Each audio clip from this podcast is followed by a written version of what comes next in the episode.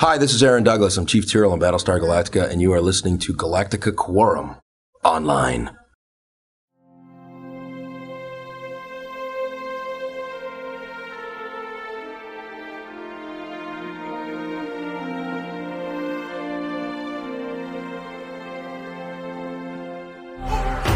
You go, yeah, that's not going to work out well. See, now you can't play the game anymore. Take out the trash. Hello, welcome to the Galactica Quorum. It's a fracking podcast. It's a fracking podcast about Battlestar Galactica and Caprica. This is episode 87. My name is Brian. I'm Dimitri. I'm Bern. and I'm Jesse. You can find us at galacticaquorum.com and our email is gquorum at gmail.com. That's spelled G-Q-U-O-R-U-M at gmail.com. And our voicemail 301-358-5175. You can follow our every move on Twitter. Our Twitter name is Galactica Quorum. That's one word. We also have a Facebook page where you can find out information as well. Okay, I think we have a lot of time zones represented here. We have East Coast, me and Dimitri. We have, I'm Central. and on the West Coast, San Francisco. Yep. Want to mention that we have not listened to the official sci-fi podcast for this episode. We'll be talking about the Caprica episode There Is Another Sky. I haven't watched previews for the next episode. We will not be discussing any spoilers, but we'll be doing speculation. Again, we want to plug the new podcast, Geek Quorum, where we discuss sci-fi movies, sci-fi TV shows, sci-fi topics. The website is geekquorum.com, and you can look on iTunes for that. We'll be giving away a book signed by Richard Hatch as part of our launch for the Geek Quorum podcast, so check that out. All right, let's move into some email regarding some of the previous episodes for Caprica. This one comes from Skiznot, who is our composer for music for the Geek Quorum, actually. He writes that he doesn't agree with calling the show soap opera, but he says, I suppose I know what some people mean when you call it that. I'm finding Caprica more comparable to shows like HBO's Deadwood and Rome. Without getting too much into semantics, the main difference is that soap operas are melodramatic. For example, if Zoe wanted to run away to Gemini to be with a boy that her parents didn't approve of, that might be soap opera-ish. But she was going away because she was age appropriately challenging the societal norms and exploring alternative philosophies. I'd actually say she was partly running away with a boy in a very impulsive teenagery way because that was sort of a rebellious thing to do, but I, I do take the point. Which his point is well taken because I think the show is trying to reach a different audience. It remains to be seen whether it's going to succeed or not. Yeah. He then writes on the issue of the cross colony internet. He says, I got the impression that the colonies were in different star systems, in which case it would have to have faster than light communication, which I don't know if they ever mentioned was a technology of theirs. I've always thought it would make for an interesting story if it was faster to go to another colony in person than to send an email that would take four years traveling at the speed of light to get there.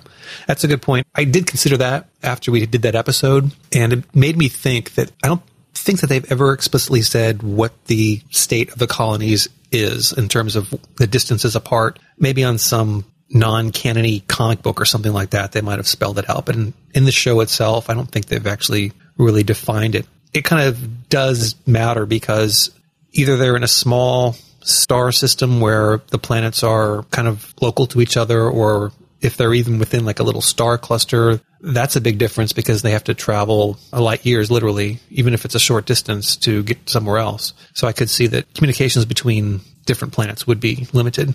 I just kind of wonder which way they're going to go. If I've always been a fan of the Firefly model, where it's a huge star system with like I think in Firefly they said it was like 400 planets and moons or something, and that just worked out really well. It made it possible for travel and for communication, but they were still far enough apart where it wasn't just like you could hop on a little shuttle and get to the next planet.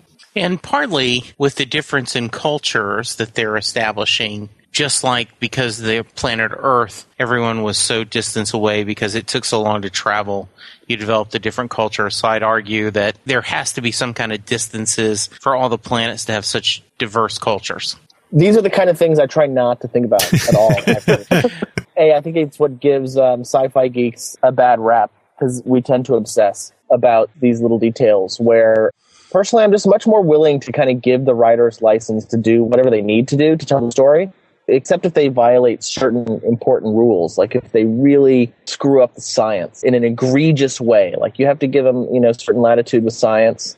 But if they do something that is patently impossible, and from what we know of things, like that's one thing. Otherwise, just kind of let it go. That kind of leads us into our next correspondence with this voicemail. Okay, I just listened to your latest podcast about Caprica, and um, I have some issues, so I thought I'd send them on voicemail. First of all, I don't particularly care for your definition of science fiction. Suffice it to say, I'm not to get into particulars, by your definition, I'm not sure Stranger in Strangeland fits science fiction, or if I understood your definition correctly, it is fluff, which I completely disagree with. Also, some of your criticism, Caprica, I think are overblown. For example, the whole going to Gemenon thing. The only thing Zoe knew going about, about going to Gemenon, or the Avatar knew about going to Gemenon, is that once they got to Gemenon, something was going to happen. So she has no other reason to believe that she can do this through a V, whatever. I do believe they're connected. Um, the whole Tauron thing. Taurons worship Ares. Sam's got a bull in his car. That tells you something about them and something they're trying to tell you about them. There's a lot of little things that I think you have decided to pick on and are not really looking at an open not mind. Now, maybe I'm wrong, but that's what it feels like. Don't get me wrong. I think the show has tons of room for criticism. However, I think you're overanalyzing a bit on some of this stuff. So, just my two cents. But the biggest thing that bothered me was your definition of science fiction. So, hey, bye. Thank you. Before I get to the science fiction thing, the reason there's a bull in Sam's car is because he's a Tauron, as in Taurus, the bull. If there's a bigger meaning, let me know. I'm not really sure what more we're supposed to get out of that. That seemed pretty obvious to me. Now, as for the definition of sci fi, let's revisit what we said.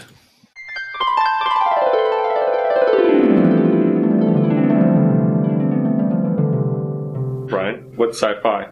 Sci fi is the fantastic which we cannot achieve now or possibly never can, but it's used in a way that, if it's done well, it's used in a way that will tell a story which will enlighten us about things about our current society. You can have sci-fi that does none of that, and it's just a sci-fi story. It's fluff. It's just pulp. No, I love your. By the way, everything that Brian just said wasn't written; it was from his head. You obviously can't see it, but I'm doing the wavy arms when he's doing it. So was I. well, that's the intention. No, um, so it would help if the caller had told us what his definition of sci-fi was, or how ours He'll call back. or how ours was exactly wrong. But the best I can do is just defend my definition. Basically, what I said, just to reiterate, was a story which a setting or device has something that we do not have now in our current technology, or we may never have because it just truly is impossible. And I said that if it's done really well and it gives us a societal lesson, that is what the best of sci-fi can achieve. But if it doesn't, then it's just it's an entertaining story. So as far as Heinlein's Stranger in a Strange Land, I mean that story is about a human who is raised by Martians on Mars. Uh, to me, that's something that's not possible in our current timeline. So that for me falls under science fiction. I don't need to go any farther. I don't think so. What does the dictionary say? Well, the dictionary, I mean, we could go to Wikipedia, but there's, that's the, just the thing. If you go there, there's a whole section on Wikipedia about, there's literally dozens of different definitions about science fiction. And a lot of people have strong opinions about what it is exactly. And there's others that say you'll know it when you see it. Is it kind of like a art is in the eye of the beholder? Exactly. Kind of thing? I mean, some people, going back to that podcast where we discussed this topic, we talked about Star Wars, and for some people, Star Wars is not sci fi. Star Wars is considered by some to be space fantasy. They're on crack. And you know, I mean, let, let's cut that shit out. I understand that it's uses the force and there's you know crazy stuff like that, but I mean, come on, let's get real. It's got spaceships, it has hyperspace, it has lasers. Cut it out. the key in my mind is science fiction as a genre is always paired with fantasy. Like it's science fiction slash fantasy. In that, I think science fiction is a subgenre of a larger genre of fantasy, where it differentiates itself in, I think, perhaps the reliance on science to establish certain laws and establish what's kind of plausible within the universe. You can have sci-fi that establishes its own laws of physics. Star Trek is a kind of a, a good example of that. Uh, but the difference that separates Lord of the Rings from, say, Star Wars, right? They're both fantasy. Maybe I'm just digging a hole for myself here, but the important part is, is all of it is fantasy. You have to have a certain license with fantasy to do whatever. I guess it's just the question of how science enters into the, the universe that is created. the Dead Zone is considered genre. It's a science fiction show, and there's nothing about it except when Johnny touches someone, he reads their mind or sees their future. Same thing with Medium or something, another show like that. It's maybe not hard science fiction, but there's a lot of different shades and there's a lot of different genres out there. But this fantasy science fiction is there's just a little something different, a little something that is either that we don't have now, that we think we will in the future, or something that we think we'll never have. Right. Here's a question, Brian. If a couple hundred years from now, stuff that's in Star Wars starts to become reality, does Star Wars cease to become science fiction? I wondered about that. Arthur C. Clarke, one of his things that he once dreamed up was this thing called a communications satellite. What an incredible science fiction idea. Well, guess what? It came out to be true. Communicators on Star Trek. Yeah. I mean, that is a cell phone. Right. It is, in fact, they've talked about that, that the designer of the first flip phone was thinking of a communicator. Right. So I guess if the person in the future was to write a story, it would not be science fiction because it's their contemporary society. But you can certainly classify the art when it was written at the time as science fiction and keep the genre. I mean, 1984, for example, there's no regime that is quite like that. We've come close in perhaps some parts of the world, but you can almost see that actually happening. But I would still think that it still classifies as science fiction because it was written decades ago and envisioned a future, a different, I guess it comes down to your intent. If you're envisioning a different type of future, if you're envisioning something that is dystopian or it's, or utopian, it doesn't matter. It, you're projecting a different future. And again, science fiction, the definition covers settings, it covers devices, it covers perhaps races or, or different alien, you know, it's a wide swath of different aspects and elements that it covers. So sorry the definition didn't quite hit the mark with specific I would add on to this. The question is, is what are we going to talk about on the quorum? Because if we end up talking about the science of it, I actually think the show is a failure. If the show is compelling enough where you're talking about the social implications of the show and what some of the meanings are behind the science and the conversations that it kicks off tangentially from the science, that's a successful show because then it's about the characters, then it's about the story, then it's about the drama. And in a grander level, it's about the social aspects and meanings of the show. The science really should be secondary. As soon Right. as we start dwelling on interstellar travel and whether it's possible, and that's what we're focusing on, I feel like the show is steering us in the wrong direction. Yeah, there's things in this episode we'll talk about, which I'll bring up because I think from a production standpoint, it seems an odd choice, but it has nothing to do, you know, with, well, I mean, we- could pick all day about why does the robot do this? But I think as science fiction fans, we sort of know to ignore a lot of that stuff. Like if someone like my wife, who does not watch science fiction or care about it, was to watch a sci-fi show, immediately, the, one of the things they do, these neophytes who are not familiar with it, they notice things and they ask questions about it. Like someone in my office who saw Avatar. One of her main complaints was, I just could not buy that they have technology to make these blue people, but they couldn't fix his back. And I was like, well, they explained that. They said that it was very expensive, but she's like, no, no, no, they, they have the technology. They can do it. She couldn't get past that one thing. For her, technology was all equal. If one thing worked here, that meant it worked for everything. It just wasn't a hurdle that she, as a non-science fiction person, could get past. But you do that for all shows. If you watch Grey's Anatomy, you're going to say, no hospital is going to let that many people have sex in an on-call room. Right. I mean, they would have been suspended or they would have been gone or things would not go to that level. But you buy the premise, you buy the bit, and you're engaged in the story. It either works for you, it doesn't. And if you're watching and saying, hmm, I just don't know if I buy that they're really going to be able to live in this virtual world all the time, then you're not buying the story. They have to sell the story. I'll buy anything as long as it's a good sales pitch, right? Like Yeah. bad sales pitch, I ain't buying it. So the context is key. In maybe possibly fighting for a good segue out of this conversation. I'll say that one of the mistakes I think they made early on is trying to explain everything too much. So for example, I was thinking a lot about the U87 and Zoe, especially in the most recent episode, which I know we haven't kind of transitioned into yet. But I think they made a mistake by definitively placing the consciousness of Zoe in the U87 chassis. It would have been a much more interesting story if that question was left up to the reader's mind as to whether Zoe still inhabited that robot and how much of her consciousness and awareness was imprinted on the robot. But you always had to deal with the robot. You never were kind of transitioning between using this silly trope of seeing Zoe and then seeing the robot. Like always see the robot and have the question in the back of your mind, like, how Zoe is this robot? Right. Is it just a little bit Zoe, or is it fully, completely, consciously Zoe? I think they've done a story overall a disservice by trying to explain that so completely, both visually and in all the other ways Mm-hmm. they explain it. It would be just better to, you know, questions are good. It's like Lost. I'm going to go off on it. There, did you ever see the great TED speech that J.J. Abrams gave? No. I encourage everyone to see it. Post it on on the website. But his 15 minute speech is about the best purchase he ever got. He got it a kid at a magic shop. It was a mystery box. You pay fifteen dollars. It's a wooden box. It has a question mark on it. You don't know what you're getting. And he says he carries that box around with him everywhere he goes in all of his various studios. And he always wonders, should he open the box? And he says no, because the question about what's in the box is actually more compelling and interesting than actually knowing. Right. That I think speaks more to kind of what makes say Lost really good and aspects of Battlestar Galactica made it really good because there were ultimately so many unanswered questions that kind of kept you pulled you along Right. uh, with the story.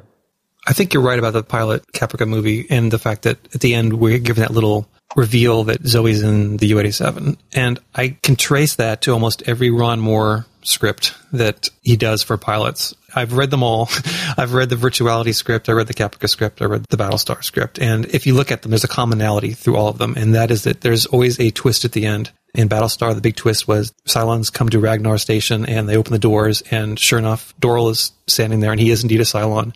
And then Boomer comes up and she's a Cylon. That's like the big switcheroo. And then in Caprica, the big reveal is that Zoe is in fact alive, so to speak, in the U-87. And in Virtuality, the show that no one watched last summer on Fox, there was a switcheroo at the end with the main captain dying and then someone resurrecting inside this virtual world, which, ta-da, sounds like Caprica, doesn't it?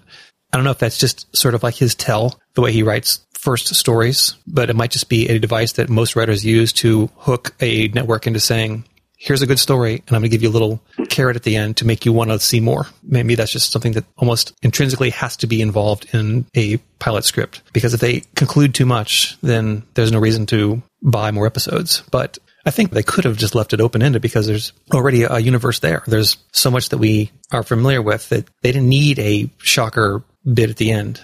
You're right. They could have left it as a question is, is she roaming around there inside the network somewhere? So, what is science fiction? Oh God. I think I need to put alcohol in my diet, Dr. Pepper. Okay, I think we're ready to move on to our current episode. Time for the recap. I try to keep references to the Matrix to a minimum. So here's the recap for the episode There Is Another Sky. Joseph Adama's having a bad case of the Mondays. Just can't seem to get himself off the couch and out of the apartment. If he only knew that Tamara is having a hell of a time of it in the V world. Desperate to escape that grim, timeless domain, she stumbles into the den of a shady gangster lady, Vesta. When the bullets fly, as they inevitably do in V world, Tamara takes a slug but doesn't derez. Noting that Tamara takes a beating but keeps on ticking, Vesta says, You do a favor for me, I do a favor for you. Tamara is escorted by a gamer geek to an even more illicit virtual realm, New Cap City. A world without rules and controls, without border or boundaries, a world where anything is possible. Here's the one rule that applies. If you die, you're out of the game. The gamer geek shows her the target, a fat cat kingpin that's sitting on a huge bank account. Meanwhile, back in regular Caprica, Daniel's leadership of his company is being questioned. Amanda gives him the supportive spouse pep talk that Dualla first made famous back on Pegasus. Just substitute because you're an Adama with because you're a Graystone. Sure enough, Daniel makes a convincing argument in front of the board, helped by the somewhat intimidating presence of the U-87. This, he proclaims, is our future. One-eyed and, heck, make it one-armed robots. Sam convinces Joseph to hold a Tauron memorial service because getting matching tattoos could be a terrific bonding experience to share with his son. At that moment in New Cap City, Tamara is pulling off the bank job, but Vesta has no reward for her because she's figured out what the Caprica cops haven't. That Tamara died in the Maglev bombing. Tamara goes rogue, knocking off Vesta. She gives Gamer Geek a mission. Find my house in the real world. Joseph is finally in a good place when there's a knock on his door, and the gamer delivers a message from his dead daughter. So many questions. Who was that kid? Was he really sent by Tamara? Does my health insurance cover laser tattoo removal? Watch out, New Cap City. There's a new sheriff in town, and she's pissed. Not to mention packing heat. Roll credits. Okay, so do you have any initial comments about this episode? I like the episode a whole lot. One of my concerns when we talked about this several episodes ago is that I didn't want to see a show that said how the Cylons came to be as the main theme. That doesn't really interest me. I don't think there's enough intrigue in there. This episode showed something else. Tamara's story intrigued me. Now, I guess I'm the only science fiction geek in the world that's not seen all three Matrix movies. So maybe that's why it didn't strike, you know, as very repetitive to me. It thought up a lot of ideas without preaching to us. You know, is she real? Is that life real? Can you be immersed too much in this virtual world? And I cared about her story. And I thought she was a little bit of a badass. And it made for a very entertaining that part of the episode. Before we delve into other people, I'll just give you uh, some input from some of our listeners. I got a tweet from Andrew who wrote, I think I figured out Caprica. It's a cross between Terminator and Matrix, but without the time travel and kung fu. On a less positive note, on our Facebook page, Fergal wrote, After watching There Is No Sky, I'm convinced that the only sci fi the Caprica team is even remotely concerned about is the level of Captain Picard's film noir holodeck adventures. It's pathetic. I think there's diverging viewpoints, basically. I am of two minds myself about this show right now. On the one hand, it obviously is never going to be a true connection to BSG. I think those of us wanting to uh, have a nice, seamless pathway from here to the start of the miniseries, it's just not going to happen. So on that level, the connection, it's bad.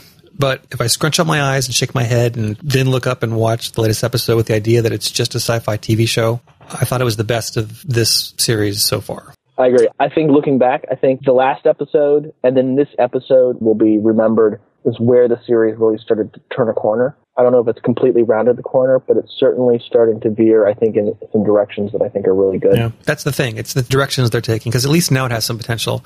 Before, it had two major knocks against it. One, it didn't feel at all like Battlestar to me. And number two, the direction that they had was just not compelling. The characters were boring. The whole U-87 standing there was boring. But now they seem to have a direction. Now it remains to be seen how far they will take it, whether this New Cap City arc will end in an episode or two or actually mean something. And I know it's an utter ripoff of The Matrix. There's no way around that. I know the connection of BSG seems to fade with each episode on several levels, but with this, I've come to accept it begrudgingly. And I can view the show on its own merit. And it was very appropriate that they had this in this episode, the memorial service where Joseph had to say, I say goodbye to my wife and my daughter.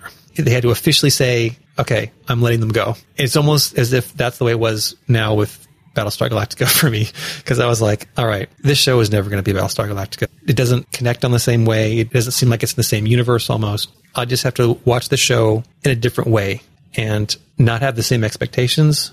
I want to talk about the Matrix for a second, because of course the parallels are obvious. The thing about the Matrix is that there were consequences in the real world for what was happening in the virtual world. That's a compelling reality and plot point for everything that happens inside the Matrix. And that simply doesn't exist here.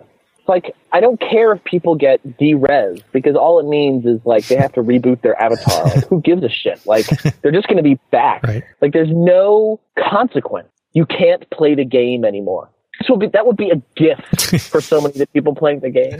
So many parents would rejoice. Parents would probably get in the game and kill their kid just, just to be like, see, now you can't play the game anymore. Take out the trash. exactly, exactly. See, but what I'm enjoying is Tamara's dilemma of she can't derez because she's just software. And her learning how to live in that world and figuring out what's going on, I think's interesting. So I don't care if the rest of them come back or not. I'm not engaged in them. I'm engaged by her, her journey. That's one thing I found promising was Tamara as a character because last episode I talked about, I thought Lacey was one of the few characters that I found sympathetic because she didn't have as many bad attributes and she was trying to just find a way out of this really crazy situation. And you can almost associate yourself with that. Tamara, she's a victim and she doesn't want to be there and you can sympathize with that. And she has wherewithal because she has like a superpower because she can't be killed to give her a little bit of moxie. I just wish she knew Kung Fu. Yeah. Like, if she knew Kung Fu, I would have been like, yes! But no Kung Fu. And I thought it was a powerful line when the guy says to her, none of this is real. And she says, it is to me. And I just thought that was pretty powerful and it helped to sell the story. The comparison that I draw is between Tamara and Zoe. It was very apparent in this episode because Graystone and Zoe did not show up for the first half. First two acts, they didn't exist at all. And then finally they showed up a little bit and I was like, oh yeah, I hadn't really missed them very much. Because Zoe is just sort of like this spoiled brat that's inside this machine. And if you compare her to Tamara, Zoe has been, perhaps purposefully by the showrunners, she has a messianic complex where she's like, I need to get to Gemenon. I'm a Trinity. I need to get over there. Little bit full of herself in that way, right? Tamara, scared, running for her life, very confused. And I wonder if at some point the two of them will have a face off of some kind. And you kind of rooting for Tamara because she's Yeah. not as much of a bitch. Yeah, I'm not engaged with Zoe at all. There was that little moment when Daniel's going, and there's a genius inside this body, and she looks all proud. Mm-hmm. But she's not telling her dad. I think we talked about that before. Why aren't you saying, I'm in here? I still exist. What purpose is this hiding this from her mom and dad serve? I don't get that. I don't get that either. That's something they made a decision about several episodes ago, apparently. To me, it's one of the big flaws of the show. I don't understand that decision at all. Why she is just being silent. Well, she was rebelling to her parents before she died. Why all of a sudden would she be all opposite just because she happens to be in the body of a robot? She's still a rebellious kid. She's just a rebellious. No, they cover that because in the, the movie, before she dies, she sends the text to her mom that says, don't live in regret, I forgive you, or something along those lines. So even though she was leaving, she was like, I'm sorry, you know, we left on bad terms. I still love you, blah, blah, blah, blah. And after the fact, after she's dead and she sees that her parents are grieving, just, they just can't handle it. They're broken up. They're just going, they're a wreck. Unless she's like a totally emotionless machine, which she's not, then she would see that, oh, they do love me. They do care about me. I was just a petulant child. Oh, and look, my dad made an avatar of me because he misses me so much. And yet she doesn't, I'm sorry. It's a bad move on their part. I agree with Brian that I was like, are they going to show her when they're ripping off the arm? Of course, they cut to the body, so they didn't see. I would have liked to seen a little more of the human interaction. I mean, the whole point, they keep going back and forth between it's a robot, it's Zoe, it's a robot, it's a Zoe. We don't want you to forget that this is really a little girl in this big monster robot. And so they missed a point to use that that they've established. And just to be clear, I don't want to see her actually ripping her arm off. I just would like to see a more of a close up of her face and her reaction. A couple squirts of blood a la MASH would have been nice. I totally uh, understood what you were saying. Uh, one question I have is how much of the U87 is programming and how much of it is Zoe? Because Zoe, I have a feeling like if her dad kind of told her to rip her arm off, Zoe would just go like, OMG, F you. To a certain extent, his whole premise is this thing has been programmed to obey me and it will do anything I say. And Zoe has not established herself as a character that would do anything he says. This episode was directed by Michael Nankin, who is one of my favorite BSG directors. Seeing the show in his hands, I was looking forward to this one to begin with, and I was very pleased seeing it executed as well done as it was. That being said, there was one part of this episode, well, there's two things about this episode from a production standpoint that I felt was not quite right. And one of them was that rip off your arm scene. He says, rip off your arm, and you don't see coverage, you don't see a shot of her, the Zoe character, not the Cylon, but of Zoe. You don't see her reaction as a person. You don't see her grimacing her face like, should I do this? You don't see a close up of her face as she's doing it. You don't know what her, her emotion is at the time. All you see is the machine doing it. I thought that was a mistake because I want to know, like you said, what made her follow that instruction? Was it that she's bound to do what he says? I don't think so. I think she has her own decisions that she can make. But I wish that they had shown her at that moment. To me, that would have told a lot about her and her character. His little speech was pretty cool. And when he started talking about, we have a new path that we can follow with our company. We have this new creation that can walk with us. And when he said those words, I was like, this is interesting because he's making it sound like what the Cylons in Battlestar Galactica always wanted. They wanted to be treated as people, as actual beings. So that first part of the sentence was very cool. But then he transitioned almost immediately to how they were going to be silent workers who would never take breaks and they could do basically slaves. So the turn was really quick. And I'm sure that was very intentional by the writers. I liked that storyline. You talked earlier about just the women having to give the stirring speech and, you know, hey, go out there and win one for the Gipper. but that was a nice connection from a husband and wife who've gone through a lot together. I appreciated the fact that she reminded him where he came from. For the first time, I bought that, okay, this guy is a Steve Jobs of this word. He is a Michael Dell. He is a visionary. And when he goes, look, we're losing a revenue every year on this thing, and by for long, no one's going to want to pay for this. We've got to move forward. That worked for me. And then when you see, we know what's going to happen with Cylons. So in this case, it works where he starts talking about this new race they're creating and how they'll be a permanent slave society. My words, not his. You go, yeah, that's not going to work out well. I agree. I think the scene was a pivotal scene for the series so far, but I think it really is. I think it did anchor itself back to Galactica in the most tangible way so far. To Jesse's point, yeah, it worked. Like the drama of it and the, and the interplay with the wife and the relationship and the lead in, everything about it, I thought worked really well. And I do agree with Byrne that is a turning point in terms of connecting it to Battlestar Galactica as well. And mean, Graystone didn't have a lot of scenes in this episode, but that one was very critical. I do think it's interesting that they have seemed also to have changed the purpose of what the Cylon is supposed to do because in the movie, the U-87 is introduced solely as a soldier to fight and to do battle. And it basically looks just like a regular first generation, first Cylon War Cylon. In this speech, he talks more about how they can be workers who can never take breaks and will work 24 hours a day. And that's kind of how I first envisioned when I heard about Caprica, that Cylons would be kind of like the drones that did all the work. So it almost sounds like they're making now the Cylons, instead of just being purely soldiers, they will be picking up the garbage, they'll be doing all this other stuff as much as the Daniel Graystone appearance was pivotal and critical to this episode and perhaps this season, I do feel that Amanda in this episode had so little to do. I echo my worries of the last podcast. I hope that she's just, again, not going to just be the Dualla supporting character and has more to do.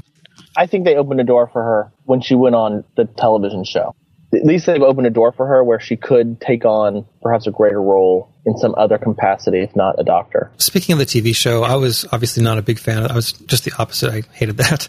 But one thing I could see good coming out of having the Sarno show was if Sarno, the character himself, had more of a role going on forward. Like for whatever reason, they need either the media or some sort of station or him as a mouthpiece or something to make him important later on that would have made it palatable for me if he had more than just being this guy that gave them a stage literally for them to go up there and make nice with yeah. the public.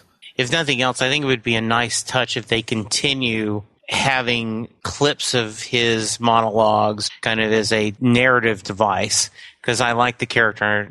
I liked the interview more than you did. I thought it kind of set them back where they needed to be after the horrible, my daughter's a terrorist. and she slept with a boy without telling me. the show is doing a couple things that I really like, and they both could be disastrous. One is they introduce these characters that have a lot of potential that you kind of like and you want to see more of. So the Patton Oswalt talk show host. Mm-hmm. I had never really given it much thought until you just mentioned it, but to understand the complexity of him as an editorial voice or as a voice for kind of like social influence in society. Like he's clearly an influential character.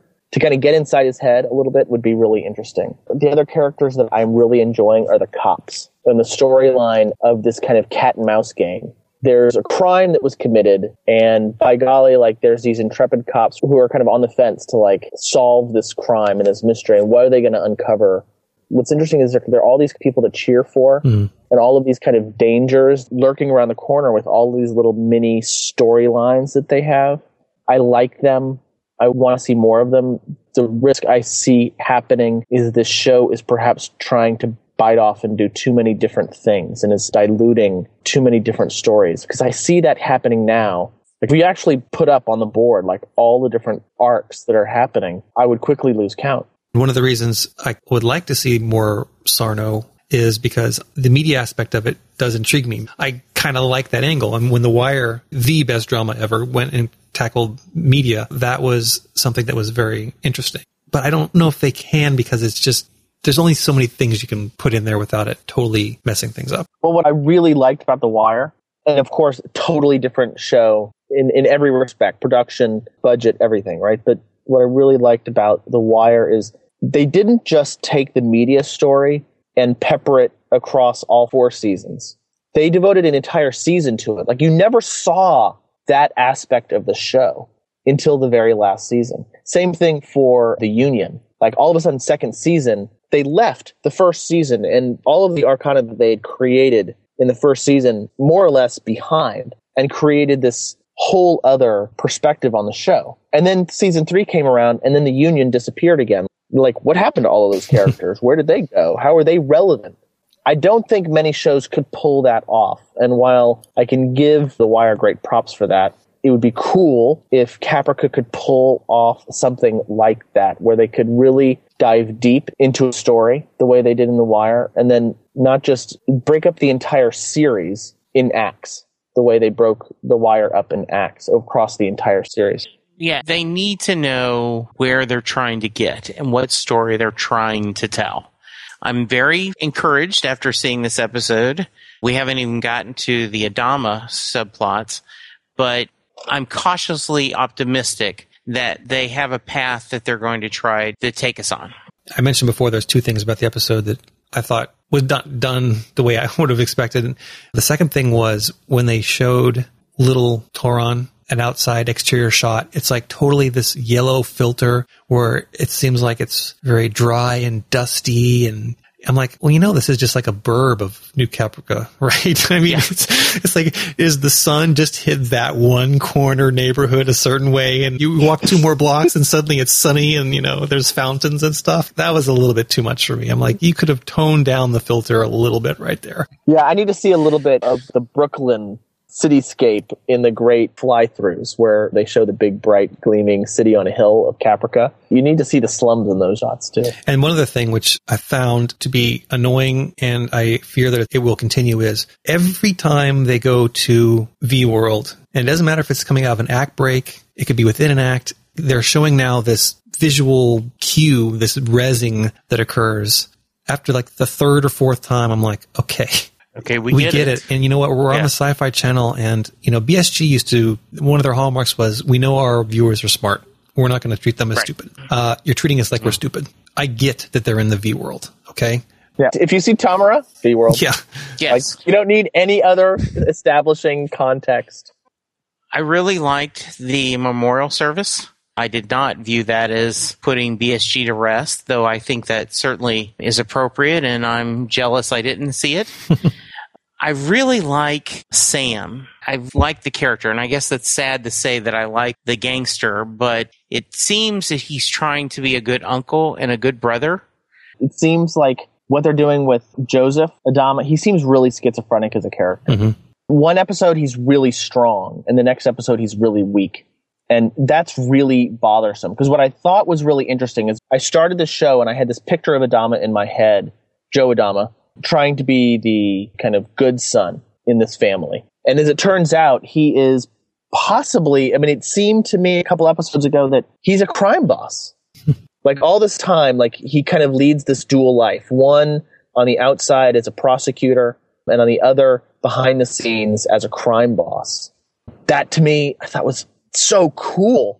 And then they got to go back and forth where you don't know who's running that family, who's strong, whoever's writing for that character. They're all over the map, and it's really unfortunate. I feel like Daniel Graystone's story has progressed where his grief and now then the mea culpa, mea culpa, and now then he's at a low point and decides how he's going to lose his company. That seems to make a progression. But, you know, at one point, Adama is kind of optimistic and I'm going to be forward. Then he's all vengeful. I mean, he's not even going into the correct stages of grief in the right order. I would complain about that. Yeah, think of all the characters that are disappointing. I would say Adama, Joseph Adama. I agree. And that's a great actor, but I don't know if they've given him a good direction yet. I've been thinking about trying to understand where Caprica went wrong at the beginning. Mm-hmm and where BSG, what it did well, because they started so differently and they hooked me. Like BSG, it hooked me very early and Caprica just, it didn't. I asked myself what was behind that. And the last podcast, you guys talked a lot about characters and about mm-hmm. attachment to characters, especially in a kind of reference to The Sopranos. And for me, it takes time for me to develop attachments to the characters. Like I was not attached to any of the characters of BSG at the end of 33. Like there wasn't a character that I was just like, oh man, I really care about what's happening with them. To me, that takes time. But what BSG had was imminent danger to everyone. You were bound to them out of a sense of humanity. Like you were human, they were human, and they were nearing extinction. And you are invested in the, the group as a whole. And slowly over time, you develop kind of attachments to individual characters. And that's one of the things I feel is really missing from this show. There's not enough, there's not enough danger. Mm-hmm.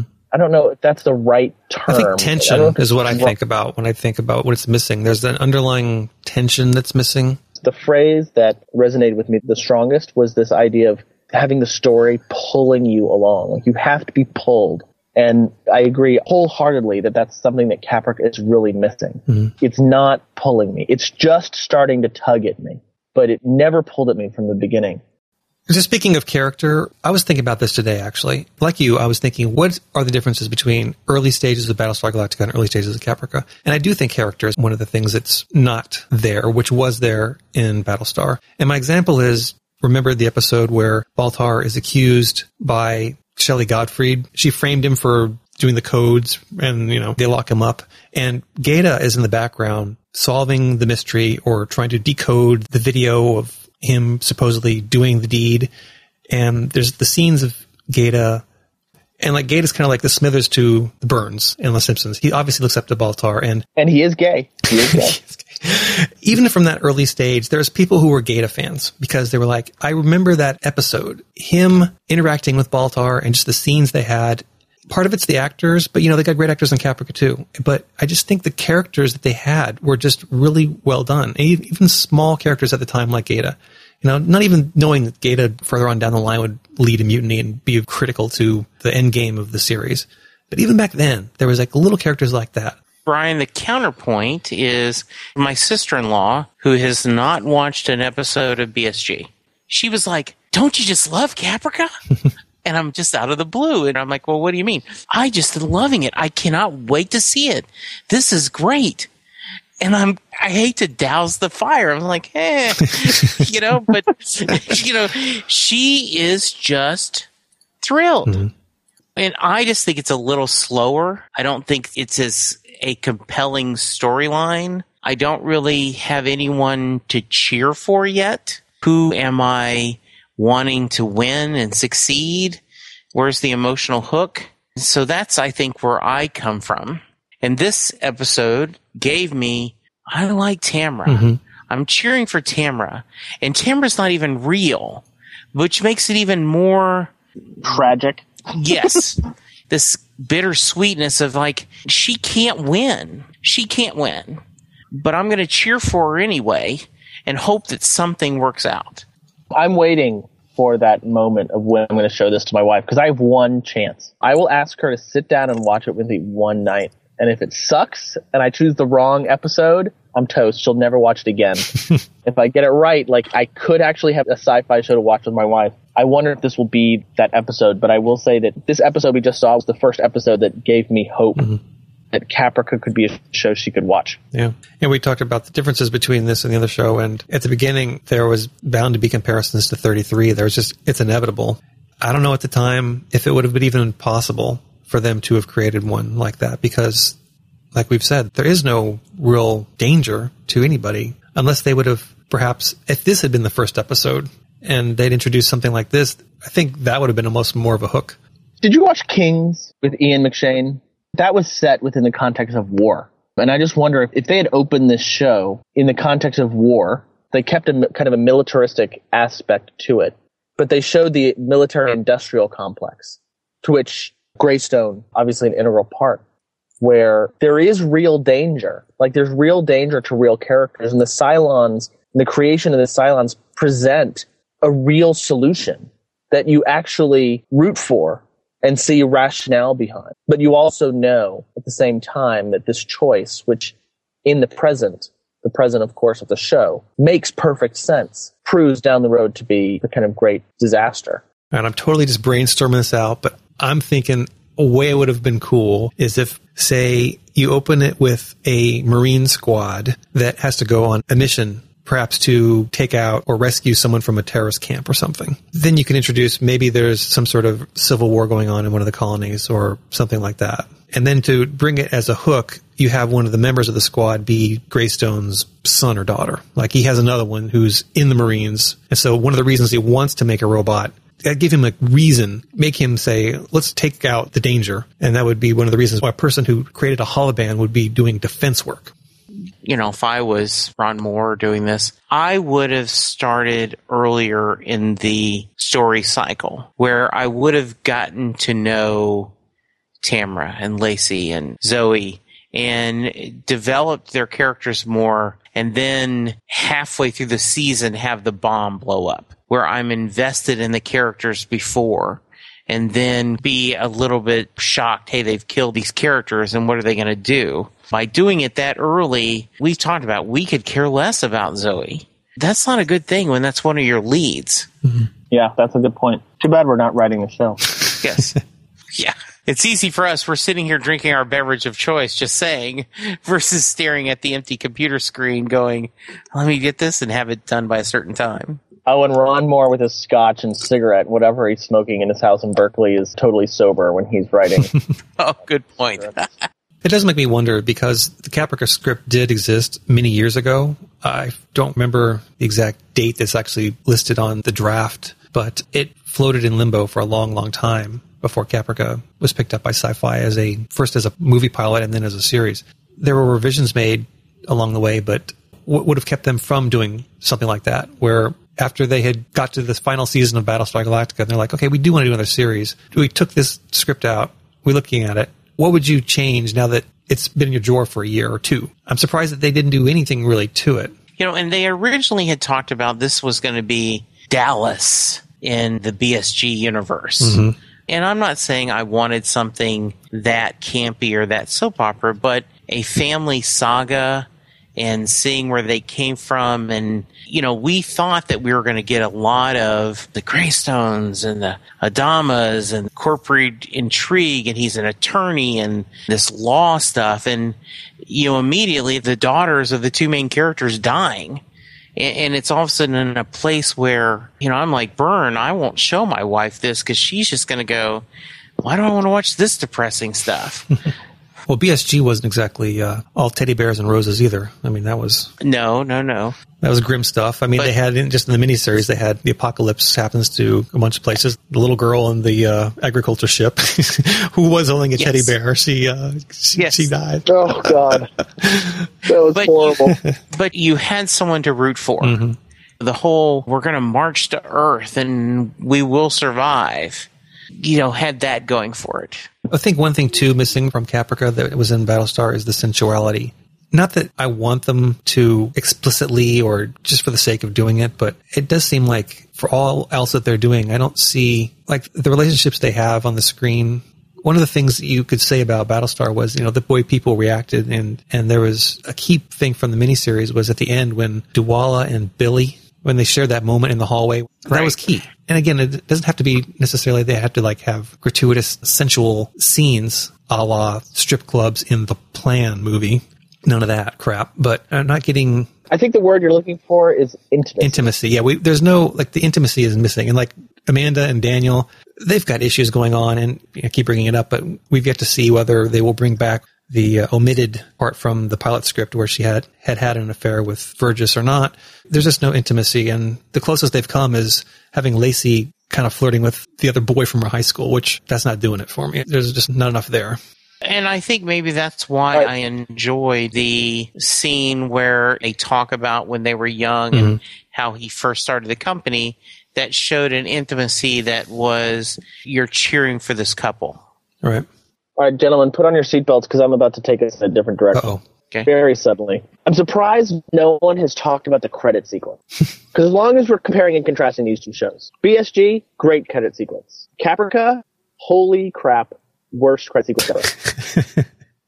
it is the cheesiest. It is just, oh god, it is produced so horribly. I mean, it's like the 80s V. It's almost that bad. Since I always PVR it, I just skipped through the credits. So now I'm going to have to watch that to be able to comment. I do not necessarily like the previously on Caprica where each person is doing their internal thoughts Yeah, about I hate that. when I watched BSG with my friends, we watched the credit sequence. There was a huge contingent of us that would say, in spite of the PVR, we, no, no, no, no, everyone, we have to watch the credit sequence because it was such an important build to the show. The music, the little words they flash on the screen, and the number of humans that are still surviving. Everyone was wanted to watch the credit sequence. Now I'm like, bloop, bloop, I'm done. Skip it, forget it. I have no interest in watching the credit sequence. And that, it seems like such a little thing, but there are those shows for which the credit sequence sets the stage so well and it sets it every week. Six Feet Under. I mean, I could go off on all the kind of really great show in credit sequences, but it's a damn shame that Caprica really, really screwed the mm-hmm. pooch on the credit sequence. I don't know if I like it or not. It's one of those things where sometimes you can't decide whether you like it or not, or if you're in favor. And usually that means that you're not. to listen to an earlier podcast from David Eick where they do talk about it and they say they wanted to try something that was a more old school, whereas nowadays, like he kind of made a veiled reference to a show that just was the name of the show on black and white. And I think he was talking about Lost. That's one extreme, obviously. All right. How about we give our grades for the episode? Uh, I've been leading off first, uh, so I guess I'll continue. I will give it a B. I still have yet to have like the best of the best. And that's something that made me say, wow, that was so good. I want to watch that again. But I do look forward to the next couple episodes because this episode, as I mentioned, was directed by Michael Nankin and the next two are as well. And I'm anxious to see what happens. Well, I'm going to give it a B minus because it didn't have QB1 in it. And, you know, every show is better with Scott Porter, but a B minus and certainly showing potential. Hold on a minute. Whoa. So your grade is lower than mine? yes. Holy shit. Unprecedented. I guess I could give it a B if so we will make no, no, right. don't ruin it. Don't ruin it. Don't ruin Okay. it. I really enjoyed it. I have no idea where it's going, but as a standalone episode, it was fun. I had lots of fun watching it. You know, you guys know me. I grade on entertainment value, so I'll give it a uh, a B. I'm with Brian and Dimitri. Solid B. Well, I don't know if I would call it solid, but it's definitely a B. And what I can say about this episode that has not been true by and large for any of the other episodes is I am hopeful for the first time. Amen. Amen to that. Or so say we all. I, I so say we all. Definitely. Okay, I think that will wrap up this episode. We look forward to getting some emails and voicemails from you. Again, our voicemail is 301-358-5175. Our email is gquorum at gmail.com. Thank you for subscribing. We'll see you next time. Bye bye. Bye. Bye. So say we all.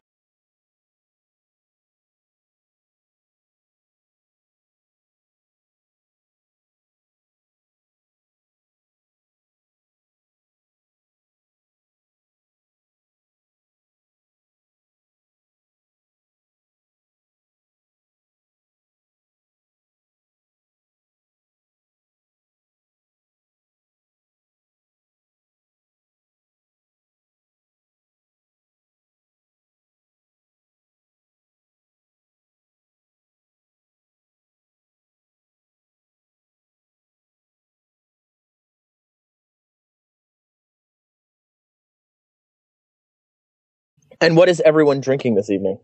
Diet Coke.